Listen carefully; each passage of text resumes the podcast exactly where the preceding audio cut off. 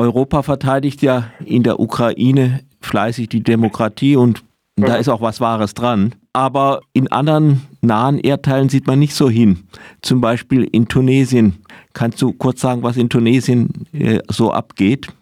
Ja, wobei man dazu sagen muss, es gibt inzwischen eine Verurteilung der Europäischen Union, was die Verhaftungswelle vor allem am vergangenen Wochenende betrifft. Das Hauptinteresse meinerseits liegt bei der Repression gegen Gewerkschaften, worüber ich zu Anfang dieser Woche beim Labournet schrieb.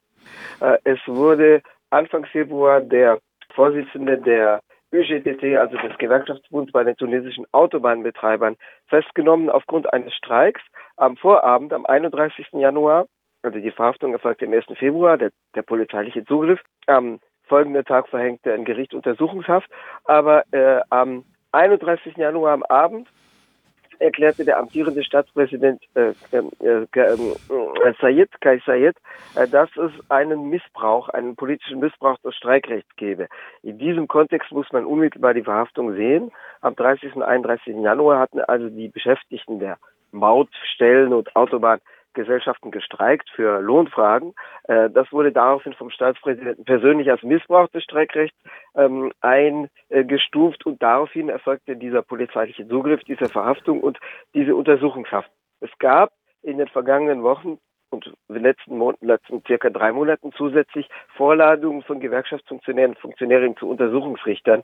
Das heißt, es gibt einen Beginn von Repression gegen die Gewerkschaften. Darauf hatte ich hauptsächlich mein Augenmerk gelegt. Es gibt aber zusätzlich seit dem vorigen Wochenende eine Verhaftungswelle, die trifft frühere Politiker etwa der sozialdemokratischen Ex-Regierungspartei Ettakatol oder Forum für soziale Rechte. Das war eine sich opportunistisch verhaltene Regierungspartei zu Beginn der 2010er Jahre, zwischen 2011 und 2014.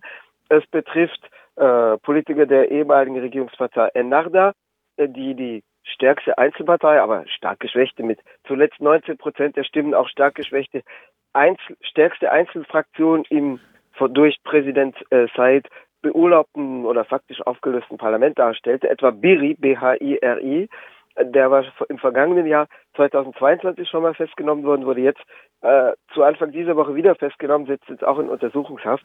Es gibt also eine relativ breit auf verschiedene politische Kräfte, auch auf Geschäftsleute gestreute Repressionswelle. Die Europäische Union hat sie inzwischen kritisiert, ich glaube gestern. Die US-Administration hat auch Fragen gestellt. Also es gibt jedenfalls eine Beschleunigung der Eskalation in der Repression, das muss man klar feststellen. Nun hat ja der Staatspräsident ja so mehr oder weniger ein bisschen geputscht, wegen der von dir bereits erwähnten Partei Ennahda. Das sind eine islamisch orientierte bis islamistisch orientierte Partei. Ja, wie sieht es jetzt da aus mit dem Demokratie? Es gab ja Wahlen im Dezember, glaube ich. Im Dezember und im Januar. Der zweite Wahlgang, es lagen 5 Wochen zwischen den beiden Wahlgängen. Der erste Wahlgang fand am 17. Dezember statt und der zweite am 29. Januar. In beiden Fällen, wenn ich es umgangssprachlich formulieren darf, in beiden Fällen interessierte es kein Schwein, weil die Wahlbeteiligung lag bei 11,2% im ersten und 11,4% im zweiten Wahlgang laut offiziellen Zahlen. Das heißt, das ging an der Bevölkerung vorbei, die sich schlicht nichts davon erhoffte. Das hängt wiederum damit zusammen, dass es an der Demokratie im Argen lag und liegt. Also der Ausdruck, den du wähltest, der Präsident hat ein bisschen geputscht, das verweist natürlich darauf, dass es sich um einen institutionellen Putsch handelte. Also der Staatspräsident war bereits im Amt und war dahin gewählt worden am 6. Oktober 2019. Er hat dann aber Machtbefugnisse an sich gezogen und das Parlament zunächst für 30 Tage beurlaubt, dann diese Beurlaubung oder Suspendierung verlängert. Also sprich, er hat das Parlament aufgelöst. Das richtete sich nicht allein, aber schon auch gegen Ennahda. Also Ennahda war seit den Umbrüchen von 2011 nach der Flucht und dem Sturz von dem inzwischen verstorbenen Ex-Staatspräsidenten Ben Ali, die eigentlich ununterbrochen mitregierende Partei, aber in wechselnden Konstellationen mitregierende Partei. Ennahda stellte den Regierungschef von 2011 bis 2014, also 2 aufeinanderfolgende Regierungschefs, war dann Juniorpartner, nur noch zweitstärkste Partei Juniorpartner einer bürgerlichen Partei, Nidaa Tounes, die inzwischen implodiert, vielfach gespalten und aufgelöst ist, zwischen 2014 und 2019. Und 2019 wurde ein relativ instabiles, zersplittertes Parlament gewählt, mit unklaren Mehrheitsverhältnissen. Ennahda war die stärkste Einzelfraktion, aber mit ca. 20% der Sitze, jetzt auch nicht allein dominierend, konnte sich dort unter anderem verbünden mit einer eher radikal-islamistischen Partei, die aber nur 7% der Stimmen erhielt, der Koalition Karama, also Koalition Würde, die zwischen salafistisch und national-islamistisch schillert. Die stützten sich aber auch auf Bündnisse mit anderen Parteien, ohne die hätten sie auch nicht regieren können. Das heißt, es gab relativ unklare Mehrheitsverhältnisse. Die Parteien wurstelten vor sich hin und regierten in einem relativen Schlamassel. Der Schlamassel natürlich hauptsächlich bedingt durch die desolate ökonomische Lage, die durch die Corona-Krise verschärft wurde. Die traf Tunesien besonders, weil das Land stark auf eine an sich auch kritikwürdige, also in ihrer Funktionsweise kritikwürdige Tourismusindustrie baute in seinem ökonomischen Modell. Das heißt, die Corona-Krise zog Tunesien wirtschaftlich stark runter. Die Bevölkerung machte zunächst die im Parlament vor sich hinwurstelnden, oft auch ziemlich planlos vor sich hinwurstelnden oder für sich selber wirtschaftenden Parteien im Parlament verantwortlich. Das heißt, zu Anfang war dieser institutionelle Putsch, das heißt die Tatsache, dass der bereits amtierende Staatspräsident zusätzliche Macht in seinen Händen konzentriert, durchaus in Teilen der Bevölkerung populär, aber das hat sich verflogen. Also tatsächlich am Anfang sagte die Bevölkerung, Hauptsache ihr oder Hauptsache du, Präsident, räumst mit diesen Parteien auf, aber jetzt ist natürlich er verantwortlich für die weiterhin desolate ökonomische Situation und die geringe Wahlbeteiligung widerspiegelt natürlich diese Hoffnungslosigkeit, weil es ist ja auch nicht so, dass die Leute sich jetzt vom Staatspräsidenten etwas erhoffen würden, noch oder eben eine positive Bilanz zuschreiben, sonst wären die Leute massiv wählen gegangen, um seine Kandidaten und Kandidatinnen, aber es waren 90% Kandidaten, also männliche Kandidaten, um die zu unterstützen. Das hat aber auch nicht stattgefunden, sondern die Leute schlagen sich entweder im Alltag durch und betreiben Überlebenssicherung oder sie versuchen auszuwandern. Nun gibt es ja, wie ich von dir weiß, in Tunesien einen sehr starken Gewerkschaftsbund, die UGT, und außerdem gibt es einen Konflikt mit dem Gewerkschaftsbund und der Regierung über die Umsetzung einer von Bedingungen des Internationalen Währungsfonds, geht da um Entlassungen. Kannst du das noch ein bisschen schildern? Ja, also das dürfte meines Erachtens sogar der Hauptgrund dafür sein, dass jetzt auch die UGTT ins Visier der Repression gerät. Die UGTT hat offiziell 750.000 Mitglieder.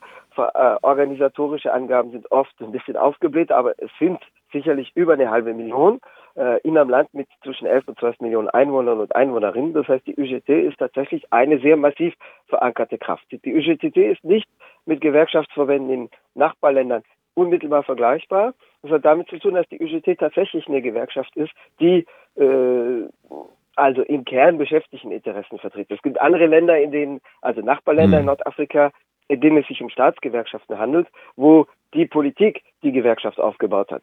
Zum Teil von Anfang an als verlängerter Arm eines repressiven Staates wie in Ägypten. Also es gibt auch unabhängige Gewerkschaften in Ägypten, die aber stark im Visier der Repression stehen, aber der wichtigste Gewerkschaftssachverband war von Anfang an der verlängerte Arm des Staates. In Algerien muss man das ein bisschen differenziert sehen, weil der dortige stärkste Gewerkschaftsdachverband UGTA, sowie die stärkste Gewerkschaftsorganisation in Tunesien, UGTT heißt, also mit A für Algerien, T für Tunesien. In Algerien, die UGTA wurde im antikolonialen Befreiungskrieg als verlängerte Arm der Nationalen Befreiungsfront gegründet. Das hatte durchaus was Legitimes, aber diese Organisation verstand es dann nie, sich von dieser Partei frei zu schwimmen, die dann aber nach der Unabhängigkeit zur Staatspartei mutierte und selber zum repressiven Apparat. Das heißt, aus unterschiedlichen Gründen, ob es von Anfang an eine staatliche Gründung war oder ob die Parteien im antikolonialen Kampf Gewerkschaften eher als Ableger gründeten und betrachteten, dann aber danach, als sie die Staatsmacht übernahmen, auch weiterhin so behandelten. Aus unterschiedlichen Gründen sind die Gewerkschaften in den Nachbarstaaten oft eher Ableger der Politik. Marokko ist ein bisschen differenzierter, weil dort gibt es nicht eine Gewerkschaft, sondern ein ganzes Sammelsurium von Gewerkschaften. Das ist etwas komplexer. In Libyen gibt es gar keine Gewerkschaft. Das heißt, die tunesische Gewerkschaftsorganisation sticht da raus, weil es sich um eine echte, historisch von unten aufgebaute, wahre echte Beschäftigtenorganisation handelt. Hinzu kommt, dass die UGTT selber im Unabhängigkeitskampf die treibende Kraft war. Das heißt, nicht die politischen Parteien betrieben das Anliegen der Entkolonisierung und gründeten dann die Gewerkschaft oder trieben die vor sich her, sondern umgekehrt. Die Gewerkschaft trieb die politischen Parteien vor sich her. Ihr historischer Anführer Farhat Hached wurde ermordet 1952, natürlich mit den französischen Diensten im Hintergrund, und ist auch nach wie vor eine historische Integrationsfigur, weil er durch den Kolonialismus ermordet wurde. Und das war der Anführer der UGTT damals gleichzeitig. Das macht dieses Prestige der UGTT aus. Die UGTT versteht sich deswegen auch nicht irgendwie nur als Nebenmacht oder Schattenmacht oder Gegenmacht. Die UGTT versteht sich als eine soziale Kraft, die Ansprüche an den Staat stellen kann, die sagen kann, wo es lang geht. 2013 und 2023. 2013 steckte Tunesien schon mal in einer schweren Krise, weil damals die stärkste Regierungspartei Ennahda mit ihrer doch rückwärtsgewandten Ideologie sich schnell blamiert hatte. Und es kam zur offenen Krise 2013, auch nach politischen Morden, die nicht durch Ennahda begangen wurden, sondern durch Salafisten, aber durch Teile von Ennahda de facto gedeckt wurden. Es kam zu Massenprotesten und die UGTT lancierte eine Initiative, die man ein Quartett nannte. Das Quartett war ein Viererbündnis, das damals die UGTT, aber auch den Arbeitgeberverband, UTK, und die Anwaltskammer sowie die Menschenrechtsliga umfasste. Jetzt, in der jetzigen Krise mit dem Legitimitätsverlust von Staatspräsident Saied, hat die UGTT was Ähnliches lanciert, was aber dieses Mal nicht so gut funktioniert. Es gibt wieder ein Quartett, also ein Viererbündnis. Der Arbeitgeberverband hat sich aber dieses Mal geweigert, mitzuziehen. Und das heißt, das Quartett besteht aus der UGTT, aus einer gewerkschaftsnahen NGO, dem Forum für soziale und wirtschaftliche Rechte, was aber der UGTT nahe steht, wiederum der Anwaltskammer und der Menschenrechtsliga. Das ist aber natürlich schwächer, weil es nicht dieses staatstragende diese sozialpartnerschaftliche Grundlage hat, dass Gewerkschaft und Arbeitgeberverband gemeinsam vorgehen wie 2013, sondern der Arbeitgeberverband hielt sich dieses Mal raus. Die UGTT lehnte die Wahlen ab und mischte sich aus Sicht des Staatspräsidenten damit offen in die Politik ein, weil sie selber sagte, diese Wahlen vom Dezember 22, Januar 23 sind eine Farce, was die natürlich auch waren. Der Grund dafür, dass die UGTT sich zunehmend zu erregen begann, war, dass die damals beginnende Verhandlung über ein Abkommen mit dem Internationalen Währungsfonds, da geht es natürlich um Kredit. Tunesien, wir erwähnten, das befindet sich in einer desolaten wirtschaftlichen Lage, benötigt also Kredit. Seine Note bei den Ratingagenturen, etwa bei Moody's, wurde runtergestuft. Das heißt, die sogenannte Kreditwürdigkeit Tunesiens sank. Die Note wurde auf C runtergestuft, also es gibt A, B und C. CCC ist RAM-Status, also hat Altpapierwert. Es ist noch nicht so tief runtergesunken, aber es ist jetzt bei CAA minus mit negativer Perspektive, das heißt C mit sinkender Tendenz, noch nicht ganz am unteren Rand, aber mit Tendenz dahin. Tunesien verhandelt über einen Kredit über 1,9 Milliarden Dollar, aber Euro und Dollar sind ja fast gleich auf, also über 1,9 Milliarden Dollar. Über einen 1,9 Milliarden Dollar Kredit mit dem IWF. Der IWF stellt natürlich auch Ansprüche, nicht direkt an Entlassung, es wird aber dazu führen, weil der IWF klare, transparente Regeln, gute Governance in öffentlichen Unternehmen verlangt. Dazu gehört zwar auch, inkompetente Bürokraten ein bisschen zur Seite zu schieben und etwas Korruption zurückzudrängen. Das wird aber natürlich auch dazu führen, dass dann etwa Manager aus dem Privatsektor als Experten eintreten, die dann sagen, wir haben hier viel zu viel Personal, wir müssen die Lohnkosten drücken. Das heißt, es wird dazu führen. Es geht aber auch, wie in anderen Ländern der Region, wie auch in Ägypten etwa, um die Forderung der Gläubiger nach Reduzierung der staatlichen Subventionen auf Grundbedarfsgüter, etwa auf Nahrungsmittel. Und das hat natürlich, wenn es stattfindet, dramatische soziale Folgen. Also der Kredit ist noch nicht vergeben, aber die Verhandlungen wurden jetzt vergangene Woche wieder aufgenommen.